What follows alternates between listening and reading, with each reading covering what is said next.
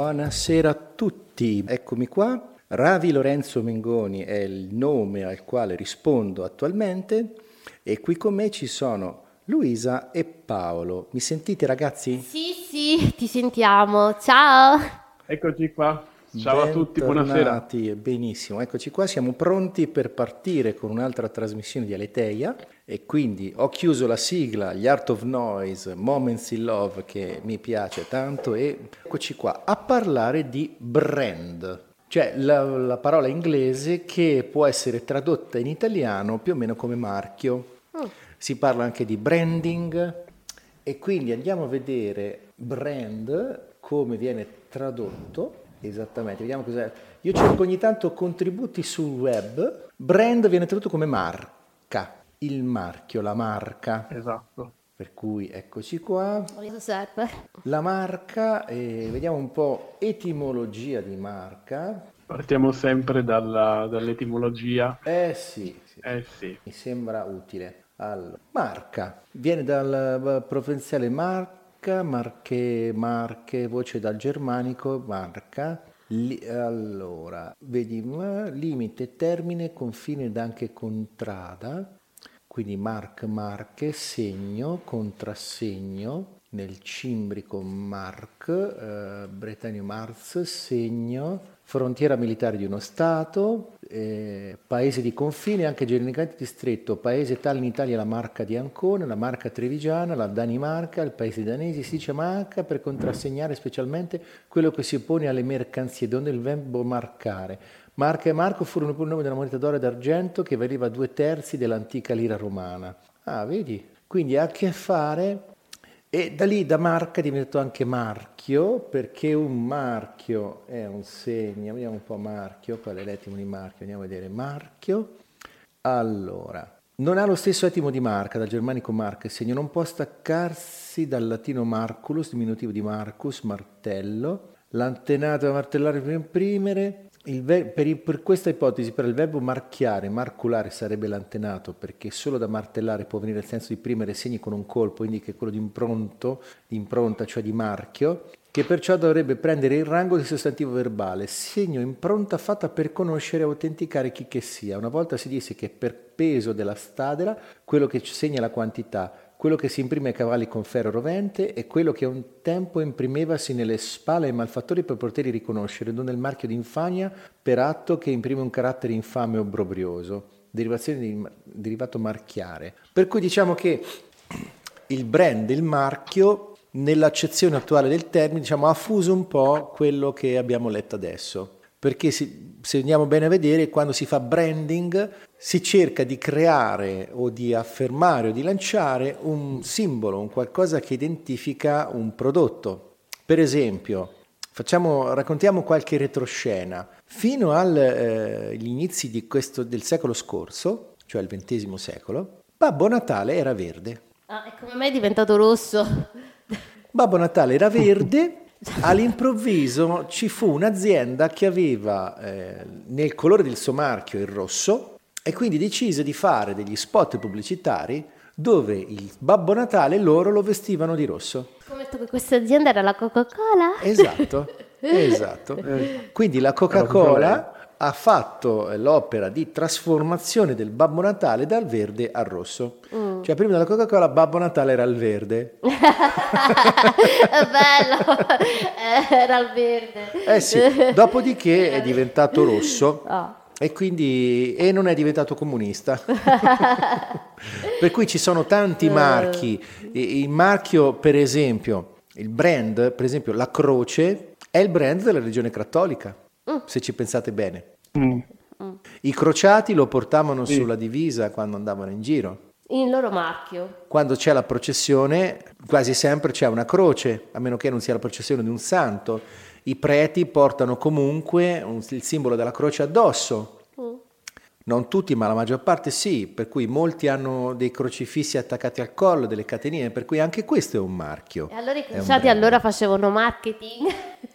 Ma eh, eh, sì, sì la, chiesa, sì. la eh. Chiesa fa, eh, sono tante sono migliaia di anni che fa marketing e finora l'ha fatto piuttosto bene. Ah, a mio avviso, per cui al di là del- di quello che se ne può pensare delle religioni, a livello di marchio c'è molto da imparare con la Chiesa, perché hanno creato una bella cosa. Per cui ci sono i marchi, eh, generalmente sono... Allora, il marchio assomiglia, a- generalmente ha un simbolo, per cui che so, mi viene così, Louis Vuitton. Louis Vuitton ha le, le borse che vende, gli accessori che vende con quella trama caratteristica della LV, col suo marchio, che è proprio un simbolo di un suo brand. Ma la maggior parte della gente non ha idea di dove arriva Louis Vuitton. E arriva? Louis Vuitton era un artigiano che aveva come sua caratteristica di realizzare bagagli personalizzati Esatto. per i clienti. Per cui eh, gente che aveva abitudini particolari, che so, nobili, soprattutto aristocratici o uomini d'affari ricchi che giravano per il mondo, i viaggi erano molto più lenti all'epoca, si facevano fare un set di, set di bagagli fatti apposta per portare le loro cose. Per cui chi era appassionato di scacchi, chi di golf, chi di altro, chi di astronomia, chi suonava musica, si fa- oppure i prestidigitatori o gli artisti, ballerini, ballerine. quei bauli a forma di armadio. No, loro si facevano fare i bauli su misura per la loro attrezzatura. Loro andavano da Louis Vuitton, dice guarda io giro con questo, questo e quest'altro, mi serve questo, questo e questo qui, vado in giro così. Louis Vuitton realizzava per loro un set di bauli e valigie dove trovavano posto in sicurezza tutte le cose. Ah, io non lo so, scusate la mia ignoranza, ma io non sono esperta Per di questo, moda, lui- ma questa non è neanche moda, questa è proprio l'origine di una cosa per cui Louis Vuitton era diventato il simbolo di un bagaglio di qualità, di un modo per trasportare le cose che eh, per, per chi le portava in giro erano preziose. Mm. Per questo Louis Vuitton eh, ha questa fama, le borse di Louis Vuitton. Se non sai questo, innanzitutto non, non ti rendi conto del perché una borsa di Louis Vuitton costa così tanto e perché, a mio avviso, il prezzo esorbitante di una borsa di Louis Vuitton per me al giorno d'oggi non ha più senso. Perché Louis Vuitton Sono originale, scusate, ma ho un po' di voce appesantita, lo Eh, sento ma anche dal tono. Se non mi sbaglio anche Gucci, no? Era un artigiano. Sì, comunque finisco il discorso su Louis Vuitton. Louis Vuitton, parte che penso sia morto da parecchio, per cui ha lasciato l'azienda in mano non so bene chi, ma sicuramente, cioè dal mio sentire, un prodotto che per quanto costoso e raffinato, comunque sia un prodotto di serie, fatto uguale per tutti, venduto nei grandi magazzini e, la gente ci si accapiglia alle svendite per comprarlo, come su I Love Shopping, eh, i film tratti dai libri di Sofia Kinsella. Madonna. Che parentela ha con, lui- con il Louis Vuitton originale? Nessuno, penso. È un po' come era la parola persona, che la maggior parte degli esseri umani la usa pensando che voglia dire essere umano, invece significa maschera. Per cui diciamo Louis Vuitton per identificare una borsa che in realtà è proprio l'opposto di quello che faceva Louis Vuitton, bo- un, un bagaglio personalizzato, cioè fatto adatto per l'essere umano che voleva usarlo. Era un po' come un abito di sartoria. Quando si va dal sarto, il sarto ti prende le misure come prima cosa e ti fa un abito che sta bene a te, solo a te. Quindi il bagaglio di Louis Vuitton era questo, adesso eh, le borse di Louis Vuitton.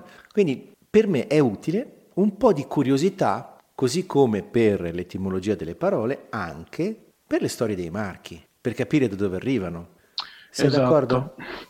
Guarda, io per parlare di marketing starei una vita, Mhm. sinceramente. E il branding in sé non è assolutamente legato al contenuto, non è assolutamente legato al prodotto, ma tutto ciò che gira intorno al contenuto, tutto ciò che gira intorno al prodotto. Supera addirittura l'idea della maschera e della persona. Il brand in sé è l'anima stessa del prodotto, ma non è solo l'anima del prodotto, è una maniera di vivere. Voi avete parlato prima di religione, niente di più vero. Difatti il brand in sé utilizza, guarda caso, dei simboli, utilizza un linguaggio, utilizza anche dei riti di presentazione, utilizza dei colori, utilizza una serie di segnali che interagiscono psicologicamente con eh, quello che viene definito acquirente proprio per regalargli un'esperienza di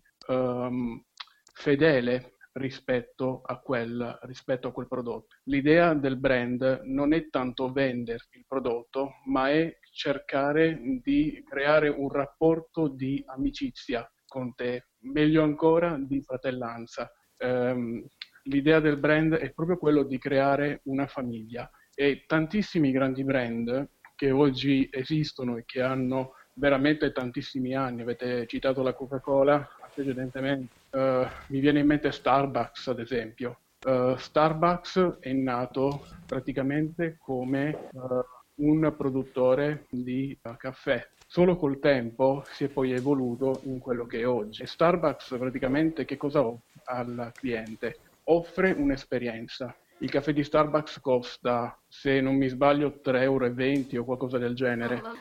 E l'idea non è tanto il caffè, perché una persona entra e dice ok, vado a, a bere il caffè e poi lo paga 3,20 euro e dice caspita, 3,20 euro di caffè. Non è completamente vero, perché sì, tu paghi 3,20 euro il caffè, però nel momento in cui tu entri in Starbucks, ad esempio, è come se tu entrassi in una sorta, in una sorta di teatro. Sì. Difatti, uh, Starbucks ha questa caratteristica, che ci sono delle, delle tende che uh, ti danno la possibilità ecco, di entrare in una sorta di uh, teatrino in cui tu non paghi solo il caffè, ma paghi l'esperienza di stare nello Starbucks. Paghi quel senso di autostima, quasi di rigonfiamento, che ti viene nel momento in cui esci da Starbucks, incontri l'amico e gli dici caspita, sono stato da Starbucks. Sì, eh, non sì, so sì, se sì, questa cosa... Guarda, eh, lo, la intuisco perché dove ho vissuto eh, Starbucks, eh, cioè per trovare uno Starbucks dovuto, l'ho trovato all'estero le poche volte che sono stato in giro, per cui qui in Italia non c'è. E quindi però sì, quello che dici eh, mi, lo ritrovo anche se non l'ho vissuto così, però effettivamente si presta un po' a... a tra l'altro poi la cosa strana è che buck, bucks sì. in americano significano dollari. Cioè eh, quando un americano dice quanto costa, dice one dollar, dice one buck, two bucks, ten bucks. per cui Starbucks sarebbe il dollaro delle stelle. eh, e quindi... Pensare, no? Sì, mi è fatto eh, venire in mente, per esempio, Apple. Apple, eh, quando ha iniziato, sì. eh, il suo slogan era Think Different, cioè pensa in modo differente. All'inizio avevano questa mela colorata. E poi verde. No, adesso è, è, grigetta, traslucida, è comunque ancora morsicata. Una volta la mela era strisce come fosse un arcobaleno, poi hanno cambiato e quindi eh, la Apple perché ha avuto successo? Da una parte perché ovviamente il Think Different era un bel marchio, un bel slogan catchy, ma c'era anche un motivo. E, e, l'ho scoperto ascoltando Steve Jobs in un discorso famoso, quello dove disse siate folli, siate affamati, dove le ha raccontato di quando ha deciso di non finire l'università. Cioè Steve Jobs non era laureato. Quando per motivi economici, raccontò, decise che non aveva più voglia di impegnarsi a studiare per finire il college, decise di frequentare nel college i corsi che gli piacevano. E nel college dove stava c'era un corso di calligrafia, perché in quel college facevano i cartelli a mano. E lui lì imparò tutte le tecniche di come si disegna un cartello, che però sono le stesse regole, le stesse caratteristiche che usano i tipografi per stampare i libri. Cioè il termine font, spaziatura, larghezza, crenatura, interlinea, spaziatura, corpo, grassetto, italico, Lì glieli insegnarono lì a, a, questo corso di cartellonistica a mano, di grafia a mano. Quindi quando inventò il Mac, fu lui che mise a punto come venivano disegnati i caratteri sullo schermo. Quindi il Mac, quando com- cominciò a essere venduto, mostrò, fecero uno più uno perché all'epoca usare un, un editor di testi per scrivere un documento sul Mac era come vederlo già stampato in tipografia. Quindi cominciarono a nascere i primi programmi per la composizione tipografica del, delle stampe proprio sul Mac e da quella, da quella, volta il Mac è diventato uno degli strumenti preferiti da chi fa grafica perché aveva questa capacità innata di eh, fare eh, bene eh, il testo. E quindi è un po' come ci vedo un parallelo con la storia di Louis Vuitton. Cioè Apple non era solo una questione di brand imposto, ma era un qualcosa in cui gli esseri umani percepivano del valore. Per assurdo, per assurdo, Lorenzo, il brand non si impone, ma sì. viene eh, accolto da chi va a nutrirsi di quel determinato brand e diviene una condizione che chi acquista si autoimpone, ossia sì. il brand cresce perché ha una risposta fuori. Sì, Ed è sì, una cosa certo. stupenda. Sì, la sì, Apple ha avuto una grande evoluzione proprio per questo. Sì, la Apple praticamente è partita dalla soddisfazione di un bisogno, ma soddisfatto in maniera tale per cui la gente ci ha messo sopra del valore più di quello che è. Nel senso che io mi sono reso conto, quando, che anno era? Più o meno il 2009, fine 2009, avevo uno smartphone della Sony, era carino in teoria, era bellino, c'era Android, mm. ma era lentissimo, non riuscivo a chiudere le telefonate perché quando schiacciavo il tasto per chiudere la conversazione il telefono era imballato e quindi non rispondeva. E vidi un amico che aveva l'iPhone 3 e vidi alla, la velocità con cui riusciva a digitare le cifre su quello schermo touch. Era addirittura più veloce di un telefono con la tastiera. E quindi dopo qualche mese mi comprai prima l'iPad, l'iPad 1, e lo trovai una cosa abbastanza divertente, lo usavo parecchio, e poi mi sono comprato, quando stavo uscendo l'iPhone 4, mi sono comprato l'iPhone 3S, risparmiando qualcosina, e per un bel periodo è andato molto bene. Quindi poi l'ho, l'ho ceduto a mia figlia e nel tempo ho visto che però la qualità delle cose Apple è calata. Io comprai il mio primo MacBook nel 2010, lo sostituì nel 2013 con quello che ho attualmente e già tra i due ho visto calare la qualità vanno tutti due benissimo per carità, però ci sono dei dettagli che eh, non sono più come prima. Adesso gli ultimi Mac proprio non mi piacciono proprio, hanno tolto tutte le cose che le rendevano comodi, tipo che so, la porta di alimentazione con l'aggancio magnetico che ti salva il computer da tante cadute perché se inciampi sul filo di alimentazione si stacca e il computer rimane lì. Adesso c'è l'USB-C e quindi qualcuno cosa ha fatto? Ha reimplementato l'aggancio magnetico attraverso l'USB-C, così poi hanno tolto un sacco di porte, per cui eh, nei nuovi Mac non c'è la porta per le schede SD e il Mac è molto usato per la fotografia.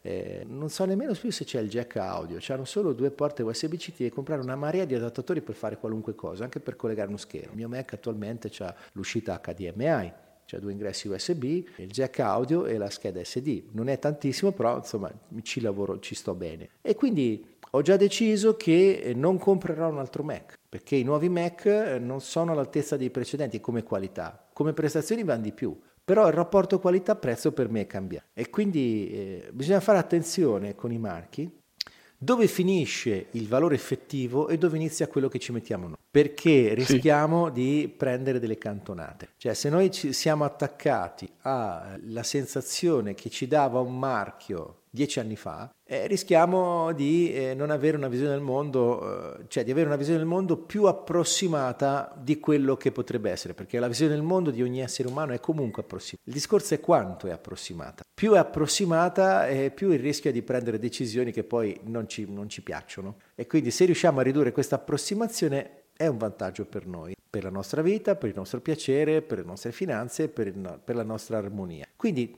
questi marchi come risuona in noi? Perché qui è il punto. Nel senso che noi percepiamo il marchio come una cosa esterna, ma in realtà il marchio siamo noi che ce lo rappresentiamo dentro come tutte le cose. Per cui nel nostro eh, classificatore interiore, per così dire, dove mettiamo i vari marchi? Siamo sicuri che quello è il posto che è più armonico per loro? Siamo sicuri che la nostra classifica, se l'abbiamo dei marchi, è basata su eh, cose funzionali a noi? Oppure basate su cose disfunzionali. Per esempio, faccio un esempio, no? un masochista potrebbe dare un enorme valore a un narcisista che lo fa soffrire, ma quello è funzionale alla sua vita, alla sua armonia? Che ne dici Paolo? Sono andato troppo lontano? No, assolutamente eh, no. Anzi, il tuo discorso mi aiuta ad agganciarmi a un qualcosa che ha a che fare con il nostro cervello. Mm-hmm. Nella parte uh, prefrontale, che come sai è quella generalmente associata alle relazioni e alla gestione delle emozioni, c'è un qualcosa, è stato notato, uh, c'è un laboratorio uh, in America che si mm-hmm. occupa di studiare il cervello consumatore proprio per favorire uh, diciamo, la vendita di un determinato prodotto, la promozione di un marchio. Uh, con i nomi inglesi adesso sono un po' fuori e mm-hmm. non ho neanche il PC vicino, quindi se è possibile... Dimmi, se posso ti aiuto. Ora. Certo, sì, sì, sì, assolutamente. Cosa che serve? cosa è stato scoperto? Eh, il nome di, di questo uh, laboratorio che si occupa proprio di eh, studiare il, il, comportamento del consumatore nell'interazione con... È stato scoperto qualcosa di importante. È stato scoperto che i brand storici, quindi uh, che ne so, McDonald's, Coca-Cola, cioè quelli che sono molto presenti nella nostra cultura e nella nostra quotidianità, uh-huh. attivano le stesse aree nel cervello, proprio nella parte prefrontale, che si attiverebbero se noi eh, fossimo portati a pensare a un viso a noi familiare o mm. a una persona, persona cara, membro della famiglia. Che cosa significa questo? Che noi inconsciamente associamo a un qualcosa di familiare la presenza di un marchio. Può essere una Coca-Cola, può essere un Donald, può essere adesso uno Starbucks che comincia, almeno in Italia so che ne hanno aperto uno a Milano, comincia eh, ad imporsi proprio nella casa, in una delle case mondiali del caffè. Quindi c'è questa eh, caratterizzazione che ha portato addirittura a un qualcosa di ancora più incredibile, cioè l'interazione fra il consumatore e il brand è talmente potente che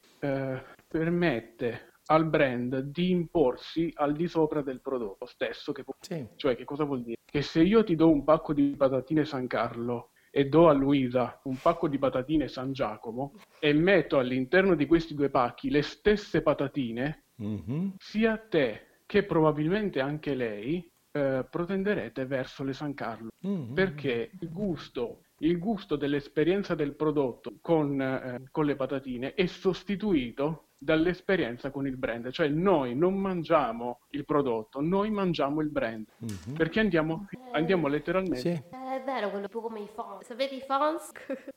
è vero. Uno... Ed è così, sì, tanto sì, è vero che eh, se le persone dovessero cambiare paese e quindi entrare in una ruota di marketing completamente diversa dal paese di... Nel, mm-hmm. nell'alimentazione, ad esempio, andrebbero a chiedere, guarda caso, sono lì che utilizzano. Perché? Perché devono sentire se quelle marche contengono qualcosa che non va, se quelle marche contengono qualcosa che fa danno alla salute. Sì, sì, Questa, questo, questo, questo dubbio questo dubbio che si scatena non viene neanche posto perché la presenza del marchio è talmente potente, è talmente fondata, è talmente presente in una maniera così martellante durante le nostre giornate. Oggi praticamente ci alziamo sì, sì, sì, e vediamo pubblicità dovunque che non importa, nel senso la, la eh, presenza eh, di un sì, brand. hai ragione, hai ragione Paolo. Io credo supera, anche di supera avere... la paura del prodotto stesso. Ecco. Sì, io supera credo di avere anche una mezza idea di come funziona qui. Perché la nostra corteccia prefrontale okay, è un'area evoluta, si è sviluppata dopo rispetto alle altre parti. E noi abbiamo il sistema limbico di cui c'è l'amigdala che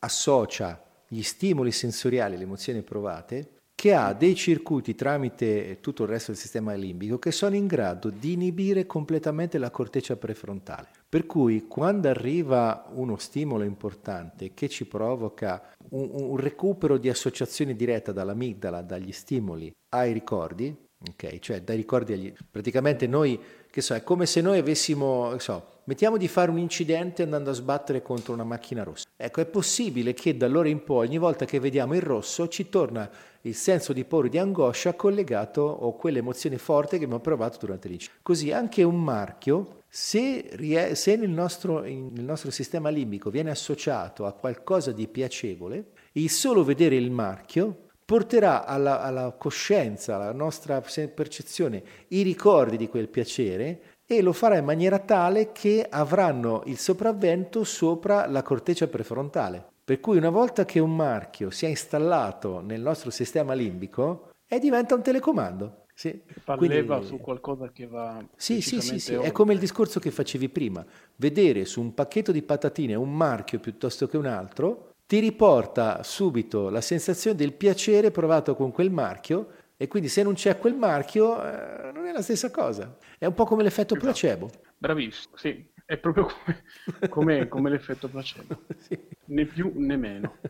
Addirittura, eh, addirittura io non ero ancora nato, forse tu. eh, non so se sicuramente ricordi Carosello. Questo è un qualcosa che Sì, eh, me lo ricordo un pochino perché ero piccolo quando c'era Carosello, però per cui me lo ricordo nella più tenera infanzia, poi dopo hanno smesso di farlo. Ecco, Niente. Car- Carosello era, Carosello era, il, era lo show per eccellenza in quegli anni e molto spesso batteva la fine della giornata. Sì, diciamo Ecco, che era in in un tempo di ritmi più lenti, era un vero e proprio spettacolino, c'era la sigla che ancora me la ricordo,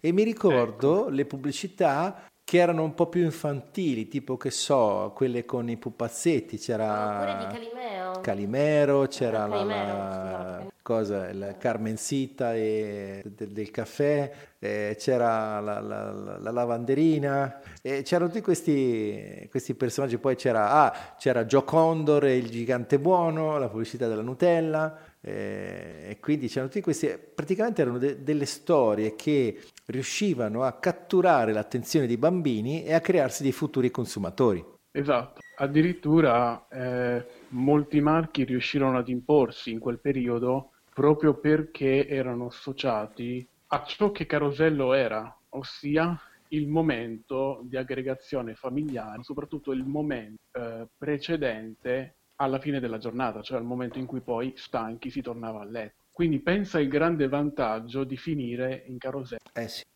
E, le- E anche questo, Sì, sì, e lo- non solo, gli spot di Carosello, se li guardate adesso, probabilmente su YouTube ancora si, tro- si trovano, Sì. erano molto lunghi, cioè duravano co- mezzo minuto, era proprio uno spot rapido per Carosello, cosa che adesso ti fanno gli spot da poche manciate di secondi e quindi eh, tutto- era tutto un altro ritmo, quindi c'era molto più tempo per installare il marchio in chi ascoltava e vedeva. Non a caso mi ricordo un video di Pierpaolo Pasolini che era in televisione negli anni 70 con degli amici e lui disse eh, è piacevole trovarmi qui con gli amici ma mi sento a disagio essere qui in televisione perché la televisione è un mezzo verticale, cioè nel senso che chi parla in televisione, chi sta da dice fa e chi ascolta la televisione non ha diritto di replica, non può eh, sentire, semplicemente ascolta in un rapporto di sudditanza. E poi diceva, il mondo della televisione così come facilmente ti portano in alto, altrettanto facilmente ti buttano giù. In chissà cosa avrebbe detto oggi.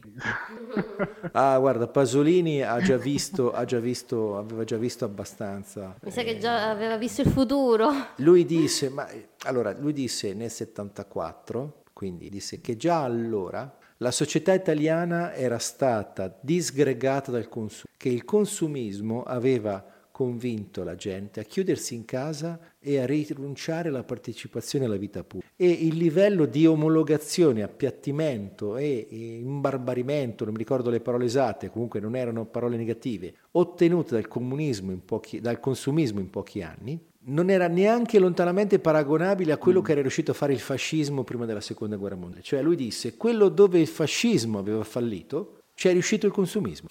per cui Sì, e il consumismo è, è- è- è l'altra faccia della medaglia del, del brand, perché il brand assicura i consumi. Sì, addirittura eh, l'idea iniziale del brand è creare proprio un rapporto di, eh, non di empatia, ma di simpatia nei confronti. Sì, È proprio eh, una creazione, una installazione di emozioni che porta il pubblico a- ad acquistare prodotti dei quali sicuramente non avrebbe comprato in condizioni normali, standard, cioè Sì. crea bisogni, sono, ma fa leva su un bisogno che è fondamentale, del quale noi abbiamo spesso parlato, cioè il bisogno di essere visto, il Sì. bisogno di appartenere e il bisogno di essere considerati secondo un valore che ovviamente è puramente fittizio, è puramente materiale ed è custodito dal, quel, da quel prodotto o da quel Sì, tipo sì. di brand. Sì, e mi piace molto la scelta delle parole che hai usato Paolo, perché proprio simpatia, come etimologia, viene da sin e pathos, cioè con insieme e pathos, passione e affetto, ma anche sofferenza. Quindi simpatia significa provare le stesse, provare sensazioni insieme. E quindi non a caso si parla di sistema nervoso simpatico e parasimpatico. E qual è il sistema nervoso simpatico? È quello che entra in funzione è una modalità di funzionamento del nostro sistema nervoso, entra in funzione quando siamo in modalità lotta e fuga, cioè sotto la guida di una di quelle reazioni istintive pilotate dal sistema limbico. Quindi è una cosa molto lontana dall'empatia, dove possiamo usare invece i nostri centri decisionali più evoluti e quindi usare il sistema nervoso parasimpatico che è lontano dal simpatico. Non a caso in spagnolo parar significa anche smettere. Esatto. quindi, bene, e parare vuol dire anche fermarlo, no? per cui diciamo che un marchio che provoca simpatia è un qualcosa che, leggendo bene la parola, ci provoca una reazione, quindi un comportamento copionale preventivato già visto e ripetuto. Ecco sì. perché ecco, ci sta proprio perfettamente quello che dicevi. Una volta che sì. il marchio ha fatto il suo lavoro, si è ben installato, scatena la reazione. Hai usato anche due, due parole importanti, mm-hmm. ossia già visto e ritrovato. Sì. Uh, nelle regole base della proposta di un brand, difatti, cioè la creazione di un marchio riconoscibile. Mm-hmm. Riconoscibile significa che deve avere um, dei segni uh, grafici semplici sì. e sono tanti. Se noi guardiamo ad esempio Adidas eh, o abbiamo la Nike, sono disegnini, sì, non sì, sono assolutamente, non deve essere nulla di complesso, nulla di difficile da analizzare o con il quale, perché altrimenti non si crea il match, non si certo. crea rapporto. Deve e essere prim- sì, sì, sì, e prima ancora, per esempio, tanto per tornare al discorso di prima, le bottigliette della Coca-Cola hanno una sì. forma che è originale, esatto. non esisteva prima di allora. Sì, questo uh, è stato merito di chi poi ha deciso di imbottigliarla, perché certo. tu avevi detto uh, in precedenza che Louis Vuitton faceva uh, delle eh, valigie personalizzate. Sì. Però ci siamo dimenticati di dire, siamo dimenticati di dire che la Coca-Cola nasce come farmaco. Sì, per sì, il molto mal di testa, No, in realtà dicono mm. che fosse, mi sembra di ricordare che fosse uno sciroppo per la tosse. Esatto. Io ricordavo che era prima di... Era a base di foglie di coca, per questo Coca-Cola. E poi, eh, dopo, era una ricetta di un farmacista che poi fu acquistata, aggiunta dell'anidride carbonica per trasformare in una bevanda gradevole. Poi alla fine dicono che abbiano tolto la coca perché si è demonizzata la cocaina, anche se in realtà eh, la cosa che la gente ignora è che in Perù masticano le foglie di coca, ma non è che sono drogati, perché esatto. la foglia di coca contiene una quantità così bassa di, del principio attivo che provoca lo sballo della cocaina che per ricavare, ma la proporzione tipo per ricavare un grammo di cocaina pura tipo ci vogliono almeno, non so se è un quintale o addirittura una tonnellata di foglie. Per cui anche se un peruviano si masticasse 10 kg di foglie di coca in un giorno, ma non riuscirebbe neanche lontanamente a riprodurre l'effetto della cocaina sniffata. Di fatto la coca, il principio attivo della foglia di coca è un analgesico che aiuta i peruviani a vivere meglio a 4.000 metri di altezza dove l'ossigeno è scarso e il corpo fa parecchia fatica. Quindi cioè, non è che coltivando foglie di coca uno... Cioè, per riuscire a trasformare le foglie di coca in cocaina c'è una sproporzione pazzesca. Quindi prendersela coi peruviani perché le foglie di coca ci si fa la cocaina mi sembra proprio fuori luogo. E quindi Beh, probabilmente caso... la Coca-Cola con le foglie di coca assolutamente non, è, non era neanche lontanamente paragonabile alla cocaina esatto. estratta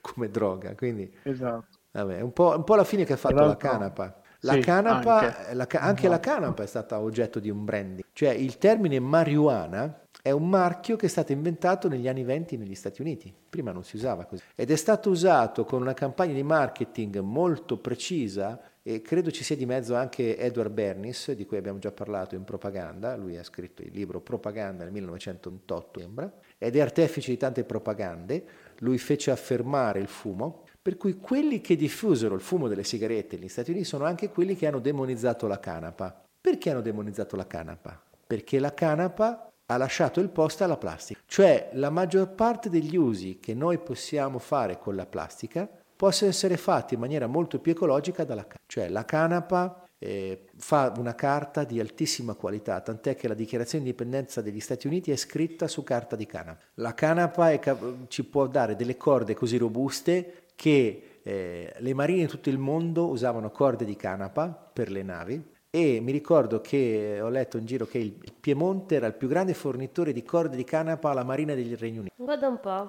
Harry Ford fece un modello T con la carrozzeria di canapa mm. che la prendevi a martellate e si ritornava in forma. E poi l'olio di canapa. Sì. quindi, dire, però, quindi, che, qual è stato, cosa hanno fatto eh, demonizzando la canapa? perché la canapa che si usava per le corde non era la stessa canapa che dà lo sballo, perché ci sono diversi tipi di canapa. E lo sballo della canapa in realtà non è così forte come, cioè, come, come vogliono farci credere. Cioè, all'epoca fecero degli spot dove dicevano che chi fumava la marijuana, eh, nome imposto allora, diventava un assassino fuori di testa, si suicidava, ammazzava gli certo. altri, cose abnormi. In realtà ci sono de, de, degli esperimenti dove fanno vedere che ho visto un po' di video, bisogna vedere se sono veri, però non sono, sono in molti che lo dicono, che la canapa fumata aiuta per esempio i malati di Parkinson a smettere di tremare, per dire. No? Certo. Per cui la canapa in realtà... Quindi qual è stato il vantaggio? La domanda che faccio spesso, in latino, cui prode? Cioè, a chi, chi ne ha tratto vantaggio la sparizione della canapa? L'industria della plastica e l'industria dei giornali. In America ci fu un imprenditore, adesso ho dimenticato no. il nome, che eh, aveva acquistato enormi quantità di foreste fra Stati Uniti e Canada per produrre la carta per stampare i giornali, ma la canapa era troppo economica. La carta di, canapa, di canapa era molto più concorrenziale rispetto alla carta degli alberi e quindi facendo fuori la canapa si è creato un mercato. Così esatto. come facendo fuori la canapa si è creato un mercato della plastica a favore dei produttori di petrolio. Quindi eh, la marijuana è, sto- è, anche quello un marchio che eh, purtroppo ci ha portato verso una direzione che non mi piace, perché l'inquinamento relativo dalla canapa, da, da, dalla, dalla, plastica e dal petrolio. Le, le macchine, le automobili elettron- elettriche, giusto? Sì. Eh, le auto elettriche hanno delle grosse incognite. Innanzitutto le batterie al litio. Il litio è un metallo eh, molto raro sulla crosta terrestre e ha una caratteristica molto particolare. Come il sodio, quando entra a contatto con l'acqua puro, brucia. Cioè se si rompe una batteria al litio ed entra a contatto con dell'acqua, prende fuoco e se ci butti altra acqua alimenti il fuoco. Per cui un'automobile con le batterie al litio che abbia un incidente, se si spezzano le batterie, a parte che la tensione è elevata, per cui le ultime macchine Quindi sono infiammabili. Sono infiammabili. E tant'è, di più. Sì, tant'è che c'è un eh, di recente c'è stato un caso della batteria di un MacBook Pro di ultima generazione, difettosa per cui la Apple ha richiamato eh, questi MacBook per, per cambiare la batteria.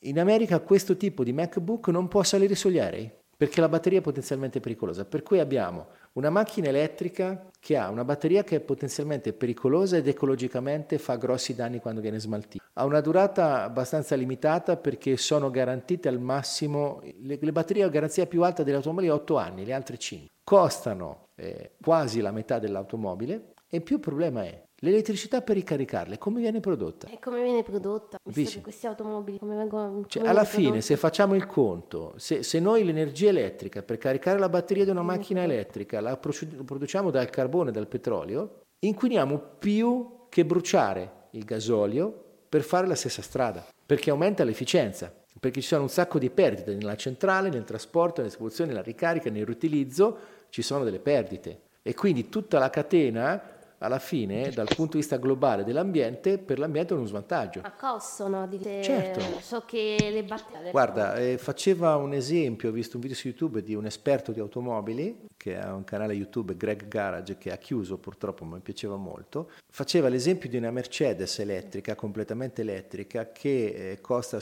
mi pare intorno ai 40-50 mila euro. Finiti i suoi 5 anni di garanzia delle batterie, se vuoi cambiare le batterie, le, le batterie sono tipo 25 mila euro. Eh, madonna. Quindi se tu hai una Mercedes usata con le batterie esauste, che fai? Cioè praticamente la devi regalare perché se compri le batterie poi il prezzo è quello, quello che riprendi. Se la dai a qualcuno con le batterie rotte, questo deve comprarci le batterie ti dà vabbè io eh, il prezzo di mercato è 30.000 euro, ci vogliono 25.000 euro di batterie, te ne do 5.000 se, va, se, non, è, se non addirittura zero. Quindi adesso eh, un altro marchio che si sta diffondendo è quello di Greta Thunberg. Greta è un altro esempio di marketing. Al di là dell'aspetto carino perché è una ragazzina con un viso delizioso, tra l'altro poi il fatto che ha la sindrome di Down e fa quello che fa, a me sembra di sì, oltre che l'Asperger. E quindi questo fa ancora più simpatia e tenerezza perché vedere un essere che parte da una condizione così e si dà da fare in quel modo suscita ammirazione.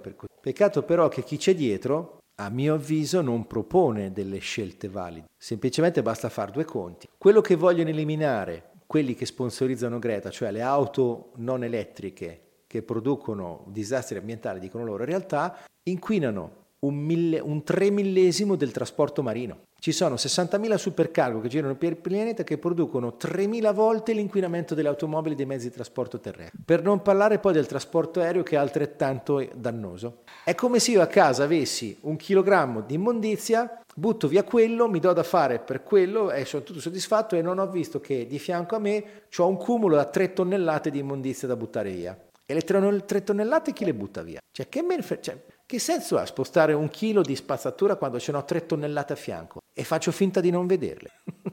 eh, cioè, questo è... Sei d'accordo anche tu sul fatto che Greta è un brand? Beh, ne abbiamo parlato la scorsa settimana. Sì, ma non in questi termini. Quindi... Credo che, credo che eh, il fatto di utilizzare dei, eh, degli elementi che entrano in simpatia così facilmente ecco, con, con, la collettività, quindi un, un, dolce faccino dei biondi, treccine e così via, con tutto ciò che hai indicato, ecco, credo che eh, si possa parlare di una, di una, chiave importante per poter poi interagire con, con la massa per far veicolare un messaggio. Sì. E difatti la presenza della, di Greta è molto, molto presente ed è martellante ma a periodi. Difatti ho notato la sua presenza, eh, la sua presenza massiccia all'interno di un blocco settimanale, poi non la si sente più in giro, poi la si ripropone. Ed è questo, eh, diciamo, uno dei, dei cardini della, della, del marketing e della proposta, ovviamente, di un brand. Un altro cardine è soprattutto come entrare in rapporto con le diverse generazioni, perché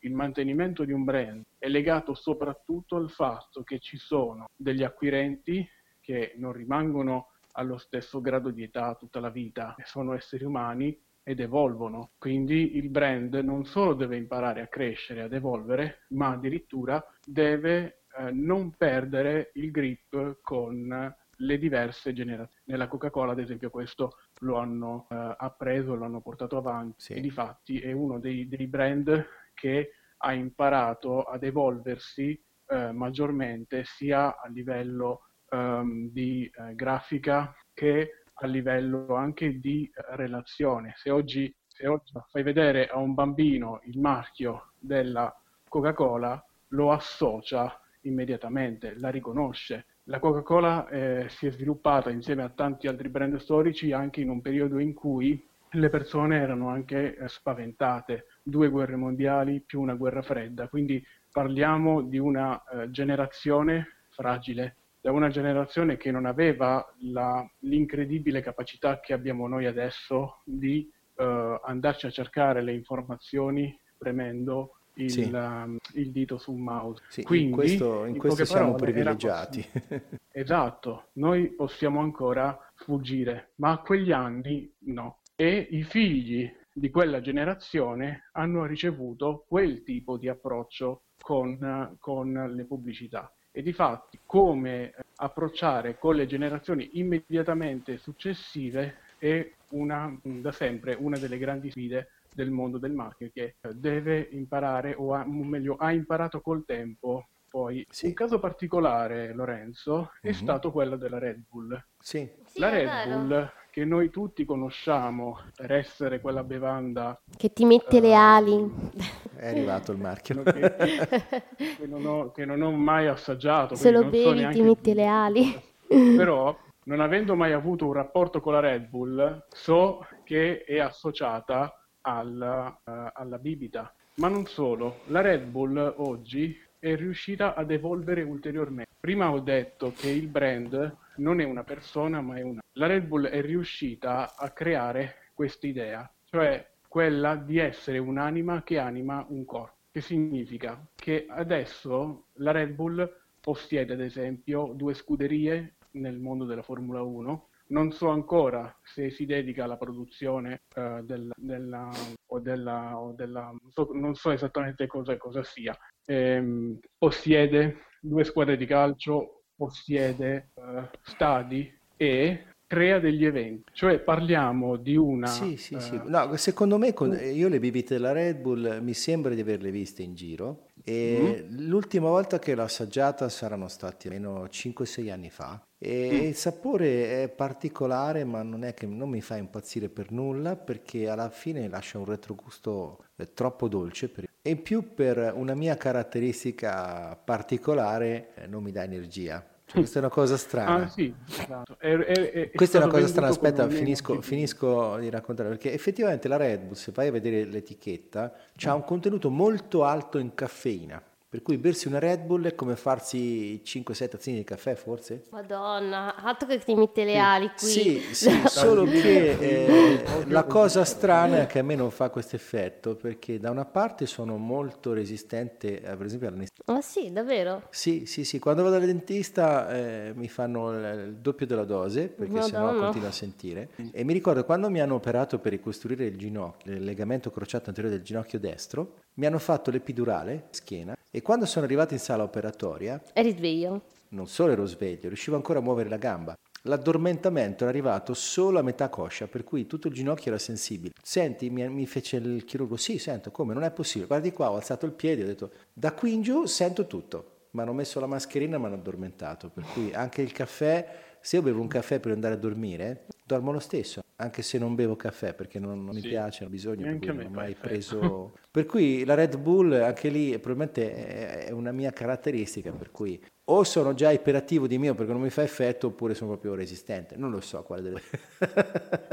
ecco, la cosa straordinaria della Red Bull è che non è un prodotto, nel senso, mentre grandi marchi sponsorizzano degli eventi, la Red Bull in sé è una società di marketing, cioè è uno dei pochissimi esempi in cui io prendo un marchio con un nome, con un logo, vendo quel marchio senza dovermi preoccupare di vendere il prodotto. Ma Significa... questo non lo so, sai, perché la, sì. le, le bibite Red Bull ne vedo tante in giro. Ma la Red Bull sì, è vero, di bibite ce ne sono. Cioè, adesso ma, stavo facendo eh... mente locale, scusami Paolo, eh, quando vado in giro in auto, mi fermo agli autogrill, c'è il bidone della Red Bull in Bella Vista, così come c'è il frigo della Red Bull in Bella Vista in vari, nei supermercati, vicino alle casse, per cui la Red Bull in fresco la trovi dappertutto, anche nei bar quando esatto. entri. Per cui dice, eh, capisci, vendono il prodotto e se non vendessero il prodotto, secondo me non riuscirebbero a tutta la quantità. Sì. Eh. Esatto, lo vendono, ma quello che vendono è il nome. Ah beh, certo. Cioè, cioè sono andati ben oltre il prodotto. Oggi la Red Bull possiede, come ho detto prima, due scuderie che a livello di vendite sono esattamente alla pari della B. Possiedono diverse squadre di calcio che hanno quel nome. Nel senso, nella Formula 1 noi abbiamo la Toro Rosso e la Red Bull. Certo. Cioè, parliamo di una compagnia che non è che ha messo il proprio nome come magari sì, ha fatto sì, sì, Carte Sky con la Ferrari, dire. Eh, loro certo. possiedono, possiedono, possiedono un brand che non ha bisogno di andare a prendere energia da altri brand, ma sono talmente forti, talmente potenti che sono loro stessi a creare una realtà. Certo, e comunque questo qui mi dai proprio un assist eh, per parlare di una cosa che so da molti anni.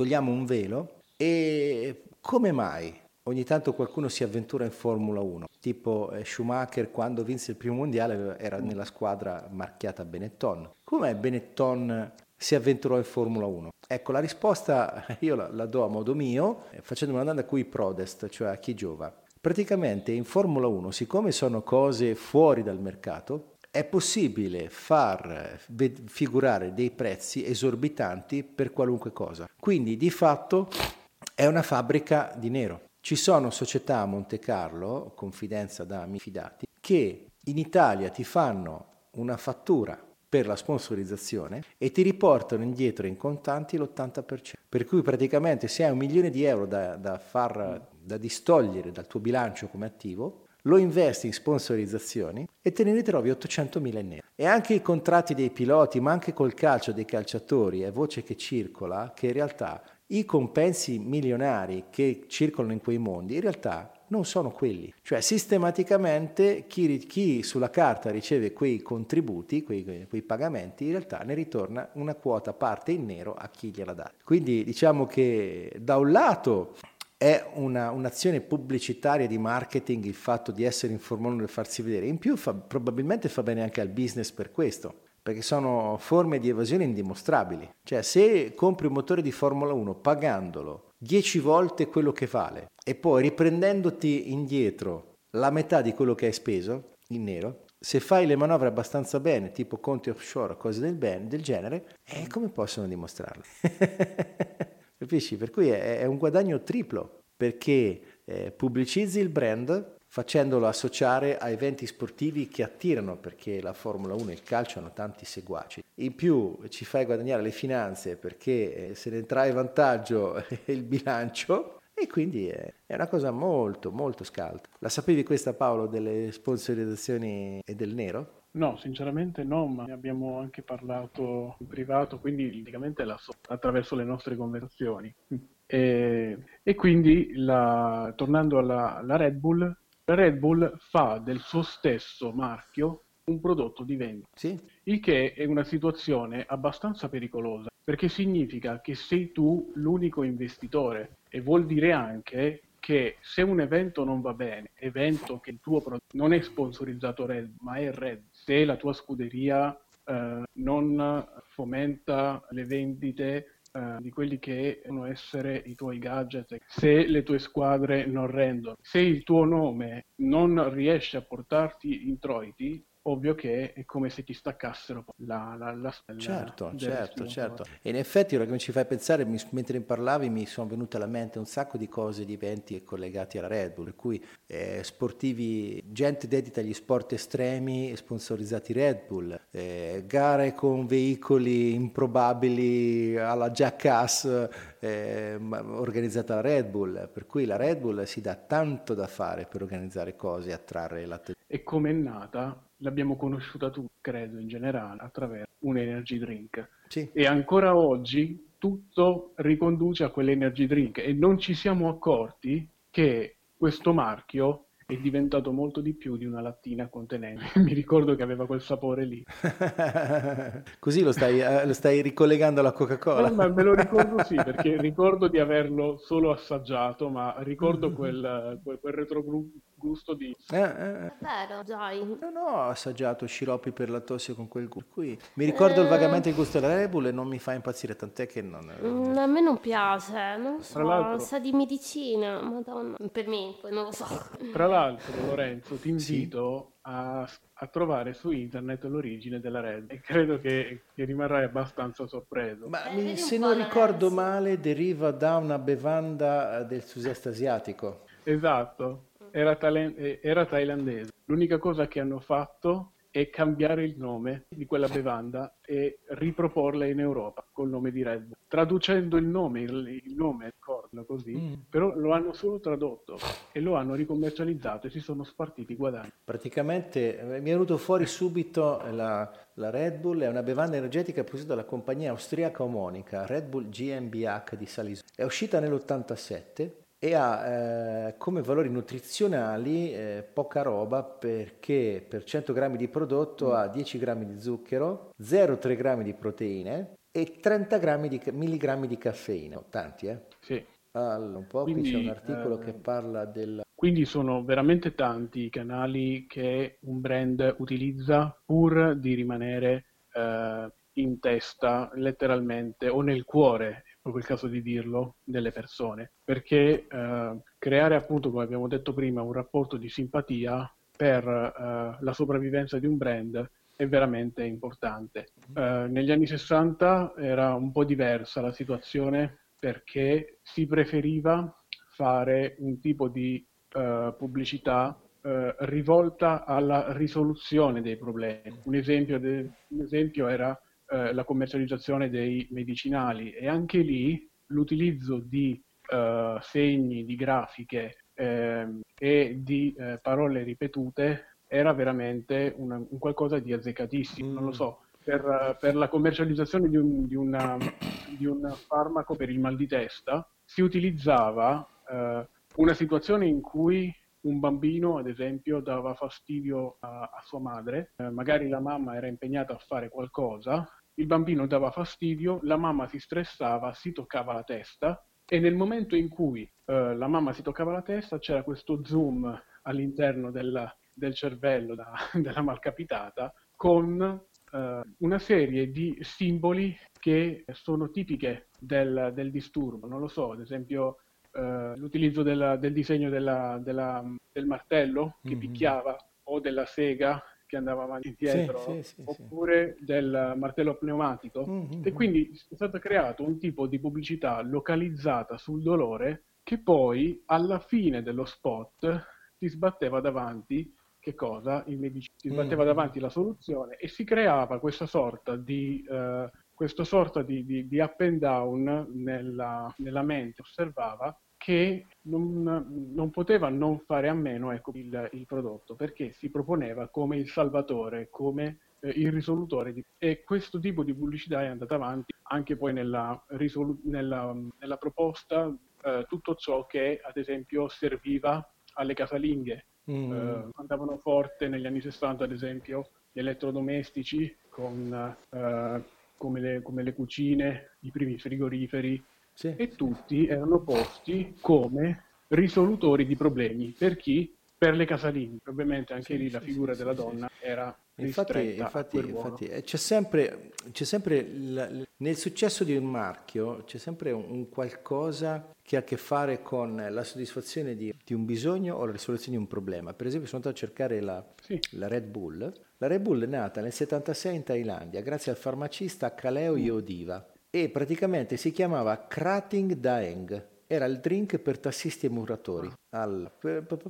Allora, la creò all'incirca nel nel 76 questo farmacista inventa la Kratidai, è un energy drink che pone spunto all'Ipovitan D, una bevanda giapponese creata nel 1972 portata in Thailandia dai nipponi, che a Bangkok lavoravano come supervisori nelle fabbriche. Chaleo migliora la ricetta dell'Ipovitan D, che aveva già conquistato gli operetti thailandesi rendendola più dolce. Il gusto però non basta, serve un'immagine forte, un logo colpisca e rimanga in... Due bisonti a testa bassa uno di fronte all'altro pronti a caricare, colorati di rosso, ecco l'idea vincente. Il logo è pronto, per... è pronto e rimanda alle lotte trattori. Una tale tradizione thailandese ancora in voga oggi. Il drink spopola soprattutto fra le fasce più basse della popolazione, tassisti, muratori autisti abituati a lavorare per interminabili. Quindi praticamente mm ci fu un, un, un, europeo, eccolo qua c'è sotto, allora Dietrich, Dietrich Mateskitz, che nell'84 viaggia in Thailandia. Sposato a lungo viaggio degli effetti del jet lag, assaggia la Kratin Daeng e gli pare di stare meglio. Conosce Cialeo e i due stringono l'accordo. In Austria la, nasce la Red Bull GmbH,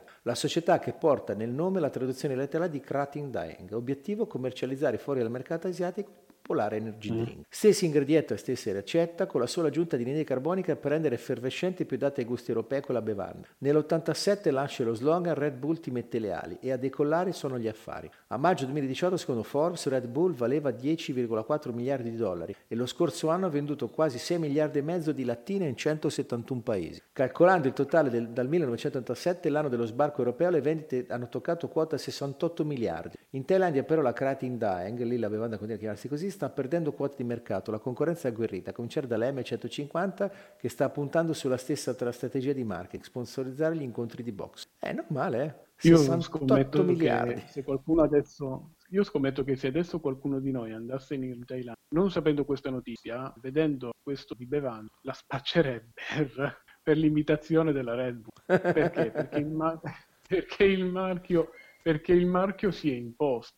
A proposito, anche... storie, quello che ho letto l'ho letto dall'AGI, cioè l'agenzia giornalistica italiana, sì. la fonte Quindi presumo siamo, siamo tranquilli, in mani di fonti. Sì. Tra l'altro è molto ironico il fatto che sia stata venduta come er-, energy drink solamente perché qualcuno si è sentito meglio. Eh beh, eh, questo qualcuno ha fiutato l'affare, direi che è stato Esatto. molto, molto intelligente, ha saputo leggere. Esatto, significa che qualcosa è stato venduto solamente perché ha provocato una sensazione alla persona giusta che magari eh, se eh, fosse capitata, diciamo, una persona eh, con eh, un tipo di reazione diversa, chissà come sarebbe stata Sì, venduta sì, o sì. andata. Ma Quindi sai, il valore... capiamo benissimo, Sì. capiamo benissimo che è tutto soggettivo. Cioè, Sì, mi fa venire in mente la storia del telefono, per esempio. Il telefono eh, fu inventato da Antonio Meucci, che lo usava per giocarci a casa sua a Cuba. Si era fatto una specie di citofono, ok? E lo usava nella sua casa di Cuba. Lo vide Alexander Bell, capì subito la portata di quello che aveva in mano e lui fondò la Bell eh, Telephonic Company, spacciandolo per suo il brevetto, tant'è che alla fine, dopo una lunga diatriba, gli eredi di Meucci hanno avuto un risarcimento ormai illusorio dalla, dalla Bell per aver preso eh, illegalmente l'invenzione di Meucci, solo che Meucci ci giocava. Bell ne fece un affare colossale perché la TNT, l'American Telegraph and Telephones, è il nuovo nome della Bell Telephone. Quindi voglio dire, cioè, questo ci torna perfettamente, dove eh, non importa, cioè il valore di una cosa è il valore che viene percepito da chi la osserva. Tutto qua. Quindi un marchio ha successo quando riesce a farsi percepire come un valore. Quindi eh, tutto quello che ha avuto successo e tutto quello che pretende di avere successo o è riuscito a farsi vedere di valore o sta cercando di farsi percepire di valore. è proprio la percezione, è un altro dei capisaldi del, del branding. Sì, ed è molto presente anche in, quelle, in quello che dicevamo prima, nella sensazione che ti viene lasciata nel momento in cui si consuma l'esperienza sì, con quel brand. Ho scoperto, ad esempio, che eh, McDonald's, conosciamo benissimo, Mhm. riesce a creare la sensazione del mangiare al McDonald's semplicemente giocando con gli aromi. Cioè significa che se io vado, McDonald's lo sappiamo in tutto il mondo e non in tutto il mondo si può usare lo stesso menù. Per esempio si va nei paesi eh, in cui la carne non può essere mangiata, beh, non è che puoi fare un Happy Meal con, eh, che so, la carne di maiale. sì, nei Quindi paesi musulmani bisogna- direi. Esatto, esatto. Eh, quindi bisogna adattare, bisogna adattare eh, l'essere internazionale del, del- del marchio con la realtà eh, locale. Ed è stato creato un, un termine che a me è piaciuto tantissimo, che è glocalizzazione, che è un incrocio tra localizzazione e globalizzazione. Sì, Cioè si rende familiare un marchio in questo caso o un'esperienza con quel marchio in una realtà che non presenta almeno visibilmente quelle che sono le caratteristiche tipiche di quel marchio. Cioè io penso all'hamburger, se penso al menù, però non posso mangiarlo in un paese musulmano. Certo. Quindi devo creare una realtà che permetta ai clienti eh, musulmani di andare al McDonald's, mangiare un qualcosa che sia locale e che per loro sia familiare, ma che allo stesso tempo lasci quel retrogusto di me. E questo ho scoperto che viene donato dagli aromi, cioè gli aromi eh, hanno creato degli aromi al sapore di McDonald's in un certo senso. Mm, E questi aromi possono essere messi in qualsiasi tipologia di, di alimento, che sia carne, sia eh, un qualcosa di tipico eh, rispetto a un paese piuttosto che in un altro, ma l'idea, la sensazione di mangiare al McDonald's c'è e tu paghi quello, cioè paghi la sensazione che quell'esperienza ti lascia. E per me, sinceramente, è qualcosa che per quanto può essere abbietto, perché lo è, però è geniale. Io delle ultime volte che ho geniale. mangiato al McDonald's ho un pessimo ricordo, per cui eh, da quella sensazione ne ho proprio voglia di starne lontano. Esatto, è stata, è stata una reazione molto, molto importante. da in tutta onestà, guarda, in tutta onestà, proprio, ma per carità, a parte che poi McDonald's, eh, questo è scritto a chiare lettere sul libro di Barry Magri per sempre, dove racconta del nostro omeostato, cioè eh, è una sorta di ehm, termo- termostato del grasso. Per cui praticamente noi abbiamo eh, naturalmente un- una serie di eh, accorgimenti biologici che dovrebbero più o meno tenerci in equilibrio fra massa grassa e massa magra. ok? Questi, questi sistemi però possono essere completamente ribaltati, starati, fornendo una proporzione esatta tra grassi, sale e carboidrati. Per cui c'è una porzione ben precisa che secondo Barry Sears McDonald's conosce benissimo, dove mettendo insieme, per esempio nelle patatine fritte ci sono i grassi delle, dell'olio, i carboidrati della patata che praticamente è in maggior parte amido, il sale che usano per che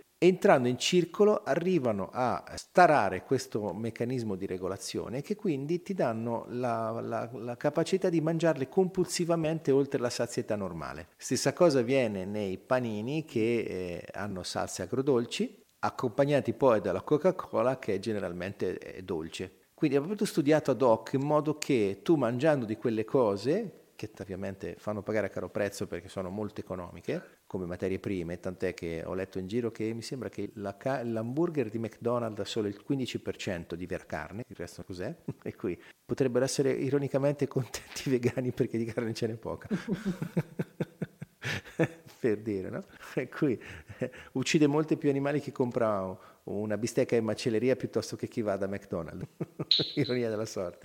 Vabbè, comunque sia, eh, è proprio studiata d'arte per far sì che chi va a mangiare quel tipo di cibo, ma anche, che so, le patatine che troviamo nei sacchetti e le merendine, per far sì che ne mangiamo finché non troviamo la fine. Quando abbiamo finito ci viene voglia di uscire e andare a comprarne ancora. A volte anche salate, ci anche a comprare bibite. Eh sì, tipo la Coca-Cola. Sì, sì, e quindi eh, diciamo che eh, ci sono anche queste cose qui poi, questa, questa, fame compulsiva che viene fuori nutrendoci, ovviamente viene anche associata nel sistema limbico al marchio e all'esperienza. Soprattutto viene associata a azione premio. Sì. Se tu vieni premiato è una soddisfazione. Il problema è che poi, come hai detto, assolutissimamente impeccabile, come sempre, Grazie. questo crea dipendenza. Sì. Quindi eh, si crea una situazione per, per, la quale questo desiderio di soddisfacimento e di premiazione, perché eh, il fondamento della pubblicità è quello, sì. eh, noi pensiamo a te, tu fai quello che vuoi nella vita, puoi fare qualsiasi cosa, però a questo problema ci pensiamo noi. Sì in modo da farti sentire gratificato. Ma se c'è, eh, soprattutto nell'industria del cibo, se c'è eh, un rapporto di dipendenza fra la persona ecco, e il marchio, si arriva poi a quel uh, nutrimento compulsivo. Sì. Purtroppo questi marchi Coca-Cola e McDonald's in testa sono eh, veramente uh, i signori, sì, i signori sì, del sì, E soprattutto, e soprattutto eh, per esempio, parli, torniamo un po', ancora un po' più indietro della Coca-Cola, torniamo al fumo. Certo. Il fumo ha, è un marchio, adesso è cambiato un po' e vi racconterò anche come è cambiato, ma il fumo ebbe inizio, il suo grande, negli Stati Uniti, quando Edward Bernays si inventò le fiaccole della libertà. Cioè all'epoca ancora c'erano eh, le suffragette che stavano lottando per far, avere, per far avere il diritto di voto alle donne, cosa che ritengo mm. giusta. Cioè, è onorevole che anche le donne possano votare, anche se in realtà, come diceva Mark Twain, se votare facesse, servisse a qualcosa non ce lo farebbero fare. diceva già Mark Twain, proprio all'epoca. Comunque sia, cosa si inventò Edward Bernie? Prese delle ragazze vestite alla foggia delle suffragette e le fece marciare nelle manifestazioni per il suffragio alle donne fumando sigarette. Quindi eh, riuscì ad agganciare l'idea del fumo della sigaretta all'idea di libertà. Per cui Agganciando questo, fece in modo che chi aveva voglia di sentirsi libero poteva trovare un surrogato nelle sigarette. E questo, esatto. quindi questo divenne potentissimo. Poi quando è che il fumo diventò out negli Stati Uniti, come direbbe un anglofono? Quando praticamente il responsabile della ricerca e sviluppo, Research and Development, della Philip Morris, Marlboro per intendere, sì. andò al Grand Jury smentendo mi sembra l'amministratore delegato, cioè l'amministratore delegato della Marlboro, della Philip Morris, andò al Gran Giurì dichiarando che loro non avevano evidenze che il fumo desse dipendenza, non avevano evidenze che il fumo fosse nocivo per la salute e che loro soprattutto non facevano nulla per far sì che chi fumasse sviluppasse dipendenza sigarette. Il responsabile della ricerca e sviluppo lo smentì clamorosamente, preso dal rimorso di coscienza, disse che avevano notato la correlazione nelle vendite fra il tenore di nicotina e la vendita delle sigarette, cioè le sigarette che avevano un più alto tenore di nicotina vendevano di più perché creavano più dipendenza, quindi chi fumava quelle sigarette con più nicotina ne fumava di più. Non solo, si erano anche eh, messi a studiare quali sostanze favorivano l'assorbimento della nicotina, per cui infilarono nelle sigarette sostanze tipo ammoniaca, cacao, eh, mi ha dimenticato qualcuna, ma ne furono parecchie, che facevano sì che con la combustione la nicotina venisse assorbita ancora più rapidamente dai polmoni e quindi creasse ancora più dipendenza. Ecco, di fronte a questa informazione,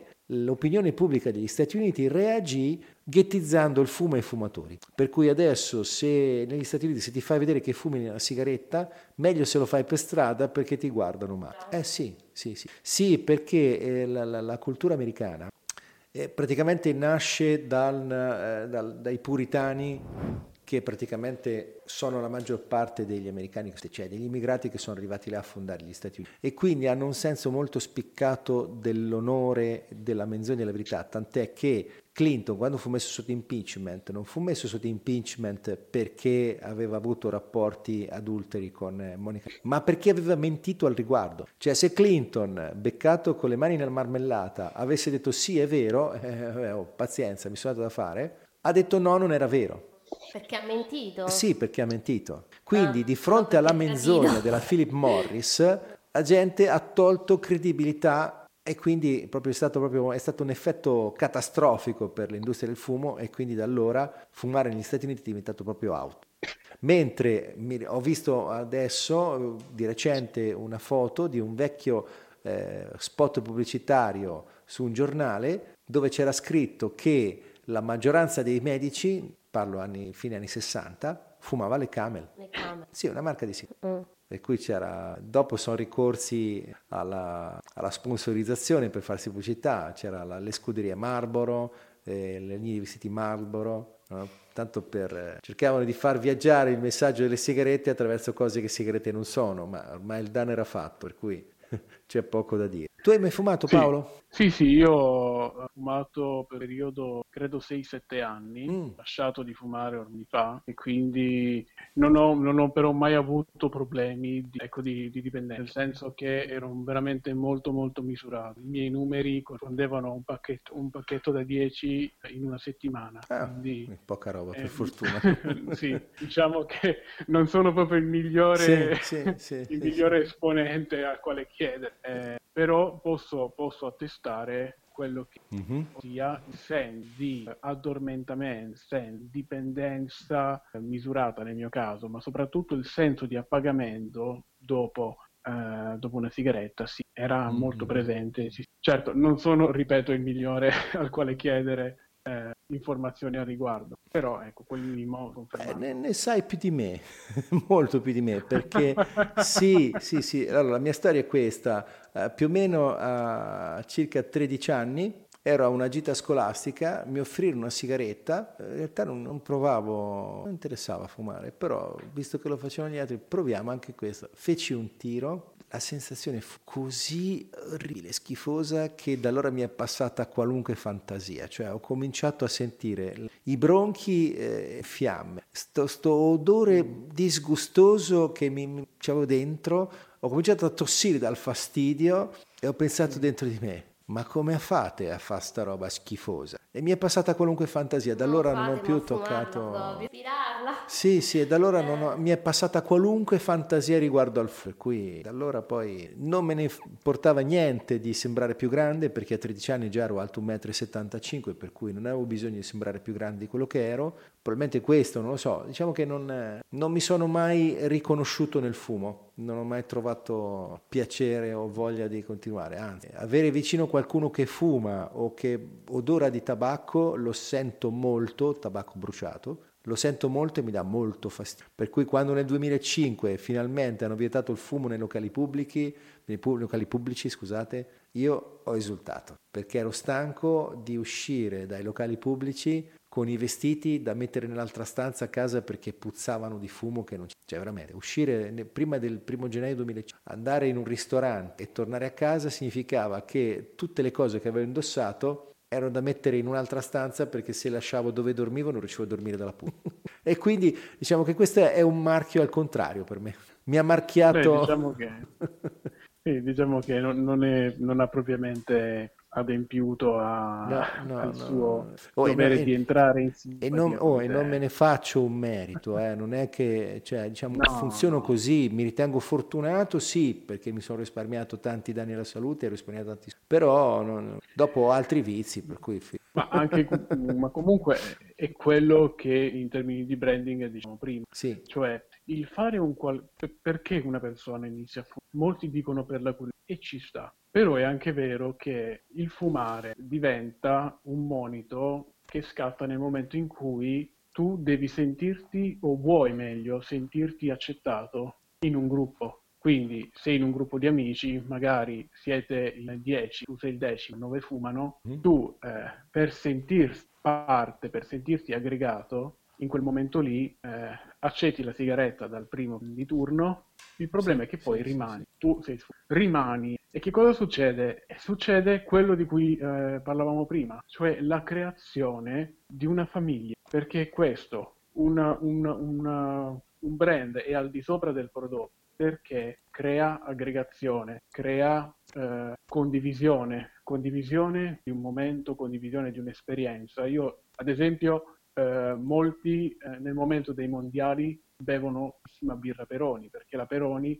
è associata alla nazionale di calcio, è associata alle partite di calcio, ai mondiali e poi al calcio in sé. Quindi è molto facile entrare in un bar, a me capita spesso vedere gente che beve proprio quel tipo di beve la birra, ma poi settorializzando beve quel tipo di birra, perché la pubblicità della Peroni è sempre stata ehm, mirata a far leva su quella che è la passione eh, classica degli italiani, che è legata al calcio. Quindi sentirsi aggregato al sistema calcio, sentirsi aggregato all'esperienza di persone che condividono la passione del calcio, in questo caso, è stato uno degli, degli obiettivi ben di questo tipo, di questo eh, marchio, ma è quello che viene portato avanti. La creazione di un'esperienza, la creazione di una condivisione attraverso un simbolo, esattamente come nella religione, in cui tutti si possono riconoscere, in cui non c'è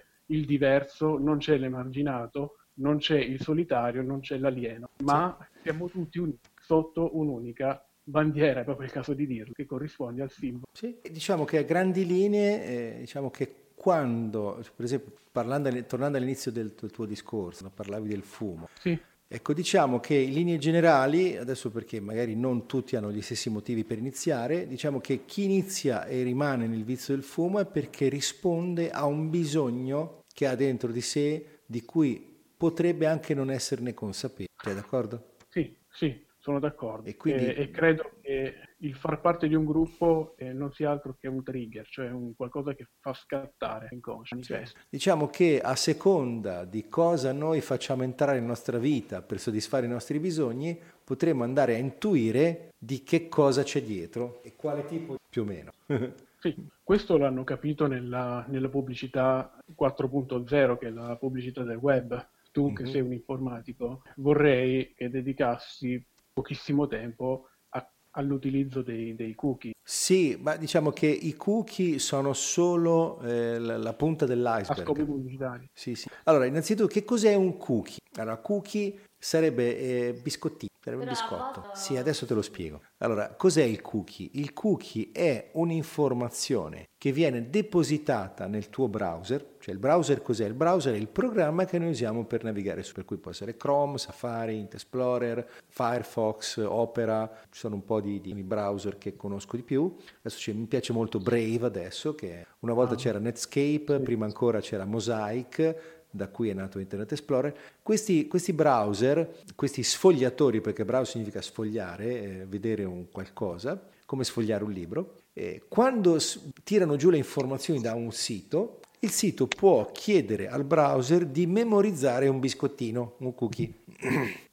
Questo cookie contiene delle informazioni eh, molto semplici in realtà, però il server dall'altra parte può associare a quel pezzettino di informazioni che è generalmente un identificativo tutta una serie di informazioni. Per cui quando ritornate a visitare ancora il sito, il server sa che cosa più o meno ha un collegamento a quello che avete già fatto. Per cui voi navigando in un sito di un'azienda eh, o di un sito qualunque, se questo ha la capacità, può registrare quello che fate e quando ritornate, se ritrova lo stesso cookie, può dirvi ok, eh, allora avevi fatto questo, questo e quell'altro. Per cui non necessariamente un cookie è qualcosa di invasivo, perché potrebbe anche lasciare solamente una stringa di testo generata casualmente per poi poter agganciare informa- il vostro browser alle informazioni che avete lasciato nel sito. E quindi diciamo che eh, la cosa si è evoluta molto da quando, da quando è, so, è nata la, la, la, lo spionaggio generale. Cioè,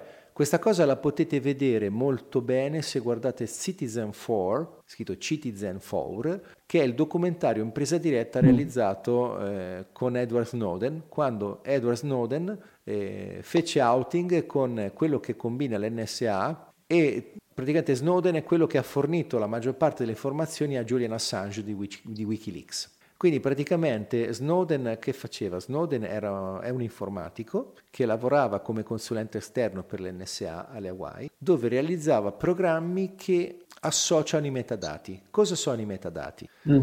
Allora, il dato è praticamente l'informazione di per sé. Il metadato è lo schema con cui l'informazione viene registrata. Per cui l'analisi dei metadati cosa perché? Perché l'NSA ha la capacità di registrare la stragrande maggioranza del traffico mondiale dei paesi occidentali, in Cina è bloccato, quindi in Cina probabilmente non ci arriva, forse neanche in Russia, non lo so, non sono così ferrati. E praticamente l'NSA riesce, a, era venuto fuori lo scandalo che Telecom Italia e Vodafone fornivano le, le registrazioni intere delle telefonate all'NSA. Praticamente l'NSA che fa? Ha creato delle linee di trasmissione dati enormi con cui colleziona tutto tutto il traffico di cellulari, telefonate, sms, email e, e quello che gira sul web, sulle reti private e li, li accumula in dei giganteschi eh, server, delle server farm, dove poi con calma cataloga tutto. Cioè questi programmi di Snowden cosa fanno? Vanno in giro e dicono ok, allora, eh, Mengoni che ha combinato? Allora, pedaggio dell'autostrada, pedaggio estratto dalla carta di credito, movimenti bancari, telefonate, sms, email, eh, cosa visualizzato sui siti, cosa ha visto su internet, che cosa ha scritto, tutto quello che ho creato digitalmente viene catalogato e associato a un identificativo, per cui se un domani vogliono vedere che cosa ho fatto, ci hanno già registrato a priori. Se non gli serve non andranno mai a vedere, se avranno voglia di vedere che cosa ho fatto andranno a consultare per vedere che cosa ho fatto e quindi da questa rete di informazioni si possono sapere che cosa compri sul web, chi sono i tuoi amici, qual è la tua famiglia, sono, che cosa ti dici con gli amici, perché registrano anche delle telefonate. Non solo, eh, i software, eh, per esempio negli Stati Uniti, per essere legale un software di crittografia deve presentare la backdoor per l'NSA. È un po' come le valigie con il blocco, con il lucchetto TSA. Se voi andate negli Stati Uniti e avete una valigia che non ha il lucchetto TSA, vi, vi dicono chiaramente che se hanno voglia di controllarla ve la rompono. Se invece comprate la valigia con, le, con la, la, la, la serratura TSA, questi hanno una chiave universale che apre la valigia e possono controllare. Per cui il software di crittografia che è legale usare negli Stati Uniti deve avere la chiave di accesso universale per l'NSA. Tant'è che il primo software a crittografia abbastanza spinta, il PGP, Pretty Good Privacy, fu trasportato in Europa via fax. Siccome trasportarlo digitalmente era un crimine federale, chiunque l'avrebbe fatto rischiava di finire in galera e buttata via la chiave, hanno stampato il codice sorgente sulla carta e lo hanno faxato in Europa. In Europa con un OCR hanno riconvertito l'immagine del fax in, in, in caratteri e quindi ricostruito il codice e ricompilato. Per cui qui in Europa abbiamo una, un'edizione di PGP che non ha la backdoor della, delle, dell'NSA perché è stato mandato via fax. Per cui tutto quello che facciamo sul web eh, non è segreto, semplice. Cioè nel senso che adesso ci sono sistemi di sicurezza per cui è abbastanza tran- facile, non, non, impossibile, cioè nel senso che eh, non è sicura al 100%, diciamo, però c'è un'altra probabilità di, di, riuscire a passare indenni attraverso gli hacker che tentano di possessarsi. Ma comunque sia per questi enti che hanno un'enorme potenza economica e tecnologica, tutto quello che noi facciamo sul web di fatto lo, lo sanno, quindi eh, qua. Anche una cosa, per esempio, che si vede nei film. Ve lo dico con competenza perché ho lavorato nel campo per tanti anni. Eh, quando arriva una telefonata col numero sconosciuto, in realtà il numero è sconosciuto solo a chi riceve la telefonata. Il sistema telefonico sa benissimo chi ha chiamato e non appena viene mandata la chiamata, si sa subito dov'è l'altro telefono, non c'è bisogno di far parlare l'altro essere umano, perché eh, la centrale sa dove è agganciato il cellulare. Quindi eh, nel momento in cui uno fa una telefonata, eh, se qualcuno sorveglia la telefonata, sa dov'era, da dove arriva la telefonata. Non ha bisogno di farlo parlare, ne farlo parlare perché se non lo localizziamo. Non funziona così. Era così 30 anni fa, quando ancora la telefonia era analogica, per cui dovevano in centrale seguire il circuito. Eh. Ma adesso da quando la telefonia è digitale, non appena schiacci il numero è partita la telefonata, la telefonata è registrata e sanno tutto. Per cui... Tutto. Sì, sì, eh, sì, sì, cioè sì, non occorre... Non so se avete notato mai la cosa che quando andate in giro sul web, voi provate a cercare qualcosa su Amazon andate a farvi un giro in qualche sito web, tro- dopo un po' vi compare a fianco la pubblicità, la pubblicità di, quello, di, quello che stavi comp- di quello che avevi guardato. E non solo, anche sì, sì, sì. attinenti a quello che certo. io cerco. Sì, esatto. Questo è, va molto oltre l'utilizzo dei cookie, perché questa cosa qui non, non basta un semplice cookie, una stringa eh, di testo memorizzata sul browser. Allora, il telefono, e allora cioè, è inutile toccare alcuni argomenti per telefono, visto che praticamente sanno tutto, anche se non accendi eh, ma, se non fai delle chiamate o sì, conversazioni sì, sì, a telefono. Ecco. Ma anche se il telefono è lì accanto a te, cioè, allora i telefoni moderni, molti telefoni moderni, hanno la batteria che non è staccabile, quindi non siamo sicuri che siano spenti davvero. Quindi il telefono, eh, infatti Snowden, una delle cose che faceva quando era a Hong Kong, si vede nel documentario, metteva i cellulari dentro un forno a microonde rotto perché la gabbia di schermatura del forno a microonde impedisce ai cellulari di trasmettere. E poi usava dei computer dove aveva eh, tolto il microfono e oscurato la webcam, perché eh, non c'è garanzia che i software che stanno girando su dei computer non invino a tua insaputa i tuoi dati, quello che registrano e quello che vedono la webcam sul web a qualcuno. No, questa aveva boccava sempre. Sì, aveva sì, paura, cioè è inutile alla fine per praticamente. Sì, sì, infatti, infatti eh. ma infatti... Si spiano. Sì, eh. anche, anche, il discorso, anche il discorso del terrorismo è un brand, è un marchio. Sì.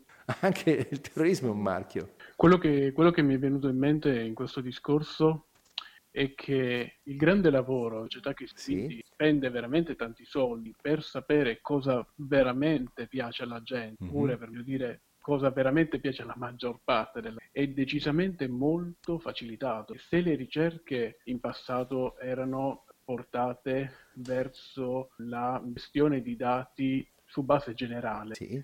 con questo sistema tu vai veramente a sapere non a co- cosa piace a tu, ma cosa piace a ogni singola certo, persona. Certo. È un po' e come... in più è un lavoro sì, automatizzato sì, sì, e lo fa lo stesso acquirente. Sì, sì, sì, ma è come, come le sponsorizzazioni di Facebook. Non so se, se, è presente il meccanismo. Beh, so che comunque Facebook ti propone o ti mette in contatto con, con, quelli che sono i tuoi interessi, seconda di quello che sono i tuoi interessi. Sì, sì, propone, sì, sì.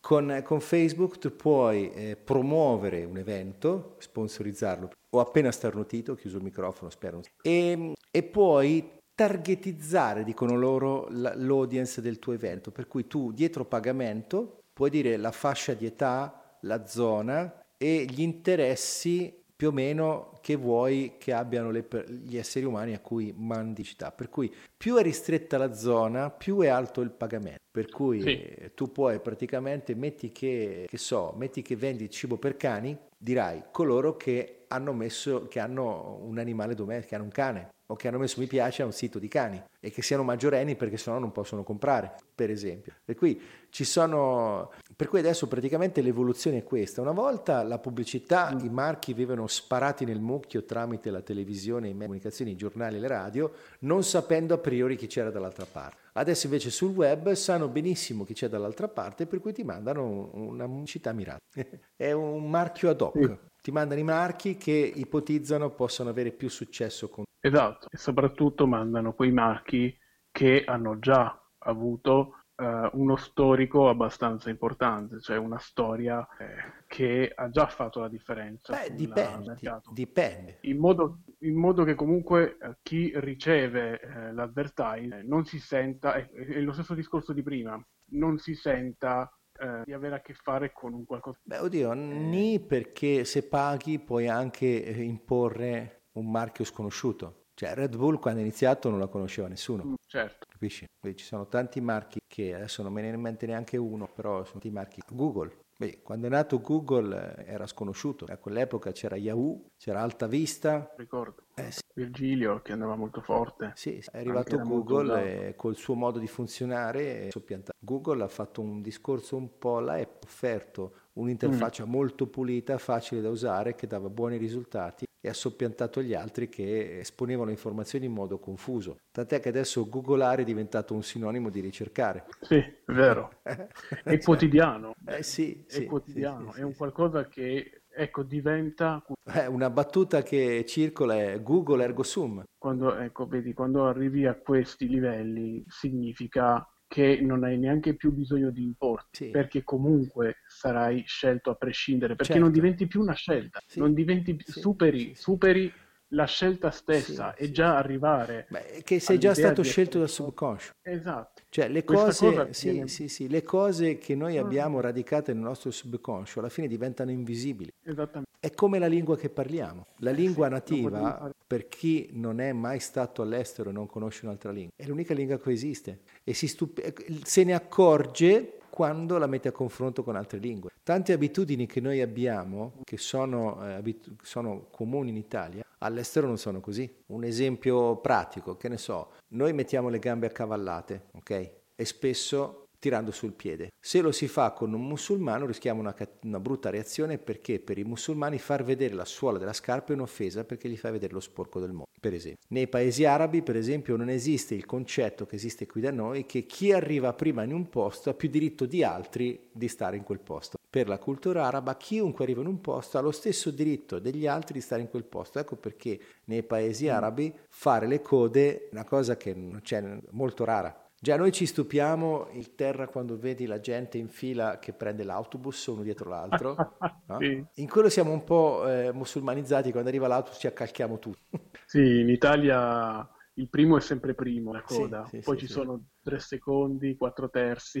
Sì, sì, dopo, dopo, ci sono quelli che fanno finta di niente e passano avanti. Eh, una, un fenomeno che incontro spesso è, è, il pensionato che all'ufficio postale, adesso tanto di più, che eh, zitto zitto ti passa dietro, ti passa avanti, si infila e tenta di fare prima. Mi viene da pensare, ma cavoli, dall'età probabilmente sei in pensione, visto che hai riposato, visto che, cioè, che hai lavorato una vita, adesso stai, sei in pensione, potresti anche prenderla un po' più comoda, no? Hanno più fretta di quelli che lavorano a volte. Beh, magari gli è, gli è rimasta come modus operandi. Sì, so, oppure magari non guadagni abbastanza e si deve guadagnarsi la vita in un altro modo, povero, per cui va di fretta perché ha bisogno di, di integrare la pensione misera che prende. Non lo so, sai, non, certo. sono fantasie che mi faccio osservando il comportamento degli altri, qua, impressioni che poi traduco in speculazioni mentali.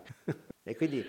anche, lì, anche lì ci sono, ci sono anche i marchi che creiamo noi da un punto di vista culturale per esempio, a proposito di anziani, c'è la, la, la, il marchio del vecchietto che guarda il cantiere. Ce l'hai presente? Sì, sì, sì quelle sono quasi delle, delle, sì, delle maschere. Sì, Mi sembra di ricordare no? che c'erano Aldo, Giovanni e Giacomo che facevano una gag eh, sui vecchietti che guardavano il cantiere. Sì, eh, quella, mm, per Aldo, Giovanni e Giacomo i tre vecchietti sono diventati un marchio veramente molto molto uh, distintivo, tanto è vero che sono arrivati anche a protagonizzarli un film. Sì. E... E altri marchi che eh, si sono diffusi sono eh, dire, eh, i vari influencer, blogger, youtubers certo. che, che, hanno fatto successo. Adesso, mi ricordo, adesso mi viene... C'è da, da, dedicarne una puntata. Uh, mi ricordo, mi ha, mi, ha, colpito, anche se non mi ricordo neanche che faccia abbia, eh, la Ferragni che a un certo punto fuori le bottiglie di acqua minerale a 8 euro l'una, marchio Certo, ah, lì paghi letteralmente, anche lì stessa, uno no? paghi il contenuto. Sì.